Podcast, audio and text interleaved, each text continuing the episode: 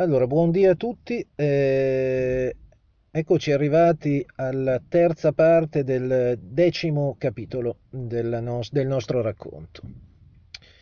Il 4 aprile del 49 l'Italia aderisce alla Nato quale membro fondatore e il 30 marzo del 49 viene istituito presso il Ministero della Difesa, in stretta collaborazione con la CIA, il SIFAR, Servizio Informazione Forze Armate servizi segreti militari, insomma. Il SIFAR opererà da lì in poi per condizionare la vita e le scelte politiche del Paese e attraverso l'ufficio R, il famigerato ufficio R, dirigerà la Gladio Stay Behind italiana. C'è da dire che all'inizio l'attività del SIFAR fu regolata da un protocollo segreto imposto dagli Stati Uniti che prevedeva la rinuncia totale alla sovranità italiana. Quindi soprattutto all'inizio il SIFAR diciamo molto semplicisticamente, per essere chiari, prendeva ordini dalla CIA. E, attenzione, eh, nella parte precedente di questo capitolo abbiamo detto che tutto questo, tutte queste operazioni segrete della CIA in Europa e in Italia, sotto l'egida della Nato, ovviamente facevano capo a una filiera che arrivava eh, al di là dell'Atlantico a gruppi militari, imprenditoriali, politici di destra, che tenevano i loro rapporti con la destra italiana e con la destra europea. E quindi anche il SIFAR, come la CIA, eh, opera proprio per dare, per eh, diciamo, spostare le scelte politiche del paese verso la destra. Il SIFAR eh, abbiamo detto che era in pratica un'emanazione della CIA. Taviani, che fu ministro della difesa tra il 55 e il 58, dirà in merito che i servizi segreti italiani erano comandati, dice lui, cito, dai ragazzi di Via Veneto.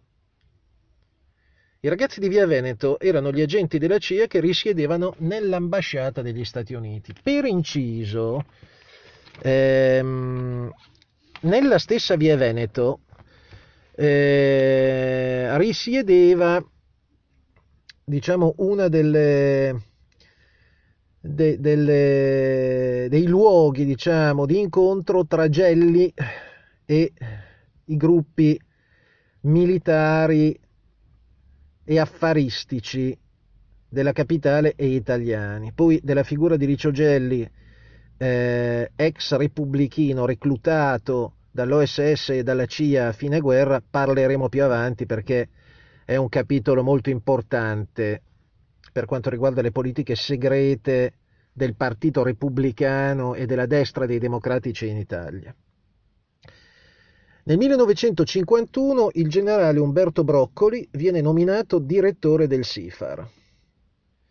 Broccoli si incontrava regolarmente con i rappresentanti della CIA del, comit- del Comando NATO per l'Europa meridionale e con quelli dell'esercito, Marina e Aviazione Italiana, cioè con i capi di Stato Maggiore. Ora, in quanto membri della struttura clandestina anticomunista della Nato, i rappresentanti del SIFAR partecipavano regolarmente agli incontri segreti nei centri di comando NATO. Quindi chiaramente avevano un alto livello di accesso e di segretezza eh, a questi luoghi. Un documento eh, segreto del National Security Council degli Stati Uniti, firmato da Truman il 21 aprile del 50, cita L'Italia è un paese chiave per la sicurezza degli Stati Uniti. Nel caso che i comunisti giungano al potere con mezzi legali, cioè con le elezioni, o che il governo italiano si sposti troppo a sinistra, quindi anche con i socialisti o con delle forze riformatrici, diremmo così, o riformiste, gli Stati Uniti devono intervenire. E qui c'è proprio un'ingerenza, è prevista un'ingerenza quasi golpistica nei, in Italia. Insomma, una politica parallela, uguale, anche se sotto traccia è meno evidente, degli interventi che facevano i comunisti sovietici nelle loro zone di influenza. Washington si allarma molto quando nel 1953, nonostante le manovre clandestine della CIA, la DC ottiene solo il 40% dei voti, perdendo 43 seggi rispetto al 48, mentre la coalizione socialisti e comunisti arriva al 35%. A questo punto gli Stati Uniti e la CIA si mettono in moto. Bisogna nominare un capo del SIFAR che sia più aggressivo. Broccoli viene ritenuto troppo moderato, troppo aderente a una concezione democratica e aperta della gestione dei servizi, benché sempre dipendenti dalla Nato. Chi viene scelto? Nel 1955 Offi, funzionario di alto livello della CIA e uno stretto collaboratore di Allen Dulles, il fondatore della CIA, eh, un iperconservatore legato eh, agli ambienti diciamo così, della destra più ortodossa americana e anche agli ambienti del petrolio, oltre che ai servizi segreti e ai conservatori inglesi. Offi, dicevo, questo funzionario e stretto collaboratore di Dallas, viene in Italia nel 1955 e insieme al capo della base locale Miller dà istruzioni alla signora Claire Luce, che all'epoca è l'ambasciatrice americana a Roma, un'ultra conservatrice anche lei, per fare pressioni sul ministro Taviani, che all'epoca era alla difesa, come abbiamo già detto, per nominare nuovo capo del SIFAR il generale De Lorenzo. A questo punto De Lorenzo, come capo del SIFAR, ha in mano la Gladio italiana. Quali sono le misure del eh, generale di provata fede anticomunista De Lorenzo? Allora, intanto la costruzione di un nuovo quartier generale di Gladio, della rete Stay Behind, finanziato con 300 milioni di dollari dalla CIA. Viene costruito in Sardegna, a Capo Marrargiu, e il colonnello del SIFAR, Rocca, che, che si occupava dell'ufficio redazioni economiche e industriali, Distribuì mh, redazioni eh, economiche e industriali era quello che praticamente distribuiva per conto del SIFAR agli industriali italiani dei finanziamenti in funzione anticomunista. No? Questo generale, questo colonnello Rocca sovrintende la costruzione della nuova base in Sardegna. I soldati anticomunisti reclutati verranno addestrati da esperti delle forze speciali inglesi e statunitensi. William Colby, funzionario della CIA che poi diventerà capo della CIA tra il 1973 e il 1976 e che morirà in circostanze misteriose eh, pochi anni fa, William Colby all'epoca era responsabile delle operazioni coperte in Italia, ha scritto nel suo libro che l'obiettivo non era solo il PC, ma la sinistra in generale, addirittura anche i democristiani di idee progressiste. Quindi abbiamo in sostanza tutta un'operazione segreta eh, che dietro la, ehm, la copertura dell'anticomunismo in realtà nasconde una cordata di interessi molto potenti, eh, industriali, finanziari, militari, che si erano già cementati all'epoca del fascismo e che dopo il fascismo continuano ad avere eh, referenti sia nello Stato italiano, nelle, nelle sue istituzioni, soprattutto negli ambienti dell'intelligence e soprattutto nei potentati del complesso militare industriale oltreoceano. E questi in realtà non volevano soltanto che i comunisti non andassero al potere in Italia e in Europa, ma sfruttavano questo aspetto per impedire, come ho già detto qualche capitolo fa, la formazione di gruppi apertamente anticomunisti ma contemporaneamente anche antifascisti e a favore di riforme eh, sociali, economiche e politiche di struttura. Quindi eh, potremmo dire che il vero spauracchio dei gruppi che ho citato prima, ultraconservatori, eh, erano proprio le forze riformatrici. L'anticomunismo era soltanto la mascheratura di questo. Ecco erano poi stati gli stessi che in fondo avevano fatto di tutto per arrivare alla guerra fredda e avevano eh, fatto in modo che i piani di Roosevelt venissero del tutto disattesi dall'amministrazione Truman.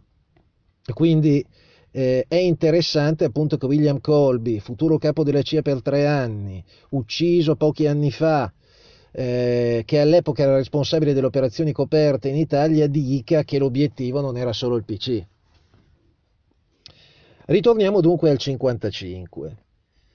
E, ehm, abbiamo detto che a un certo punto questo periodo è già entrato un po' in, in crisi tutto l'impianto della politica centrista e del centrodestra perché le riforme non sono state fatte, perché i vecchi potentati sono rimasti uguali, perché la, legisla- la legislazione è rimasta sostanzialmente fascista, perché il governo comunque è repressivo. E quindi eh, a questo punto c'è proprio una stagnazione della politica e una fetta di democrazia cristiana comincia a guardare al Partito Socialista e il Partito Socialista eh, si sta già spostando verso posizioni moderate e verso la prospettiva di un centro-sinistra con la democrazia cristiana. In luglio del 1955 abbiamo il primo governo Segni formato da Democrazia Cristiana, Partito Socialdemocratico e il Partito Liberale. Fanfani è segretario della DC da un anno e sta tentando di trasformare la DC in un moderno partito politico con un apparato di funzionari e attivisti per competere con il Partito Comunista. Fanfani infatti tenta un giro di vite tra le due componenti principali, la sinistra e la destra della DC. Il 3 e il 4 giugno eh, c'era stato il Consiglio nazionale della DC il quale aveva votato in toto il programma di Fanfani, cioè di formare un governo di centro. La base e le forze sociali, che sono, come abbiamo detto, le, le due forze eh, di sinistra della DC, con Moro e Mattei, votano contro.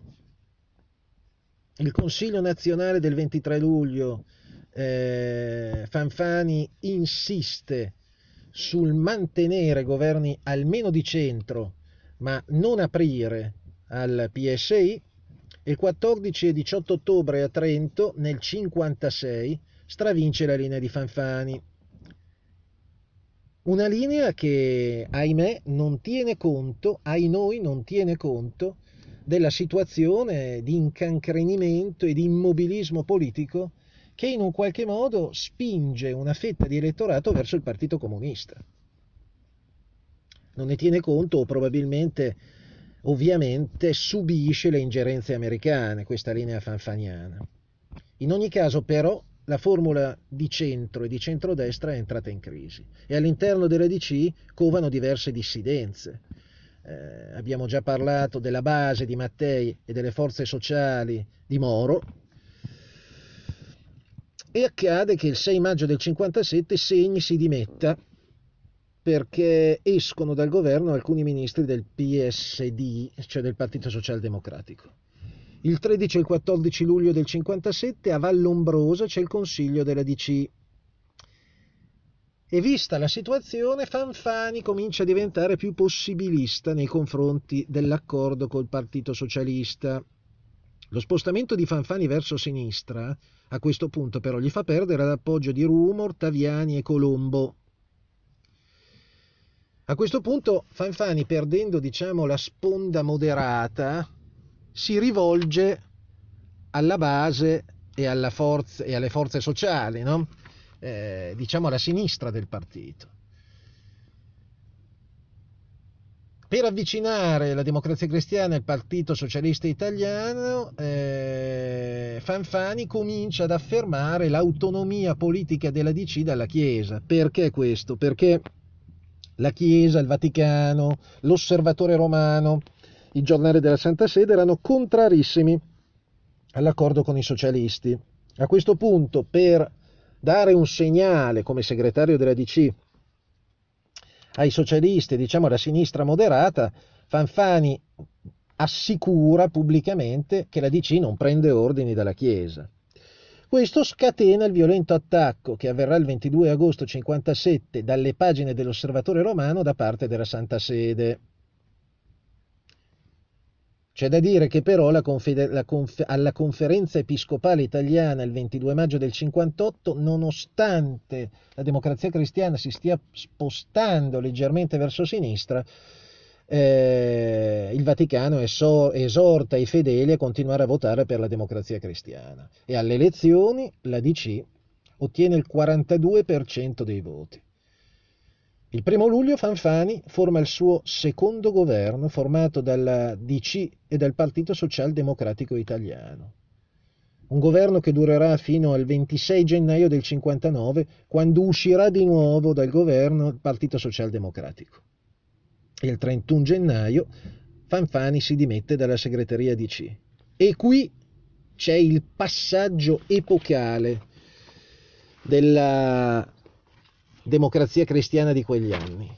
Segretario della DC diventa Aldo Moro e la figura di Moro è importantissima per spiegare eh, che cosa è stato quel periodo nella storia italiana. È importantissima perché Moro rimarrà l'unico leader democristiano e in generale direi l'unico leader italiano ad avere il coraggio di opporsi, anche se in maniera moderata, a tutta quella filiera parafascista, affaristica, militare e ultraconservatrice che faceva, che, che, che, creava, che creava un legame tra l'Italia e gli Stati Uniti in funzione antiriformatrice.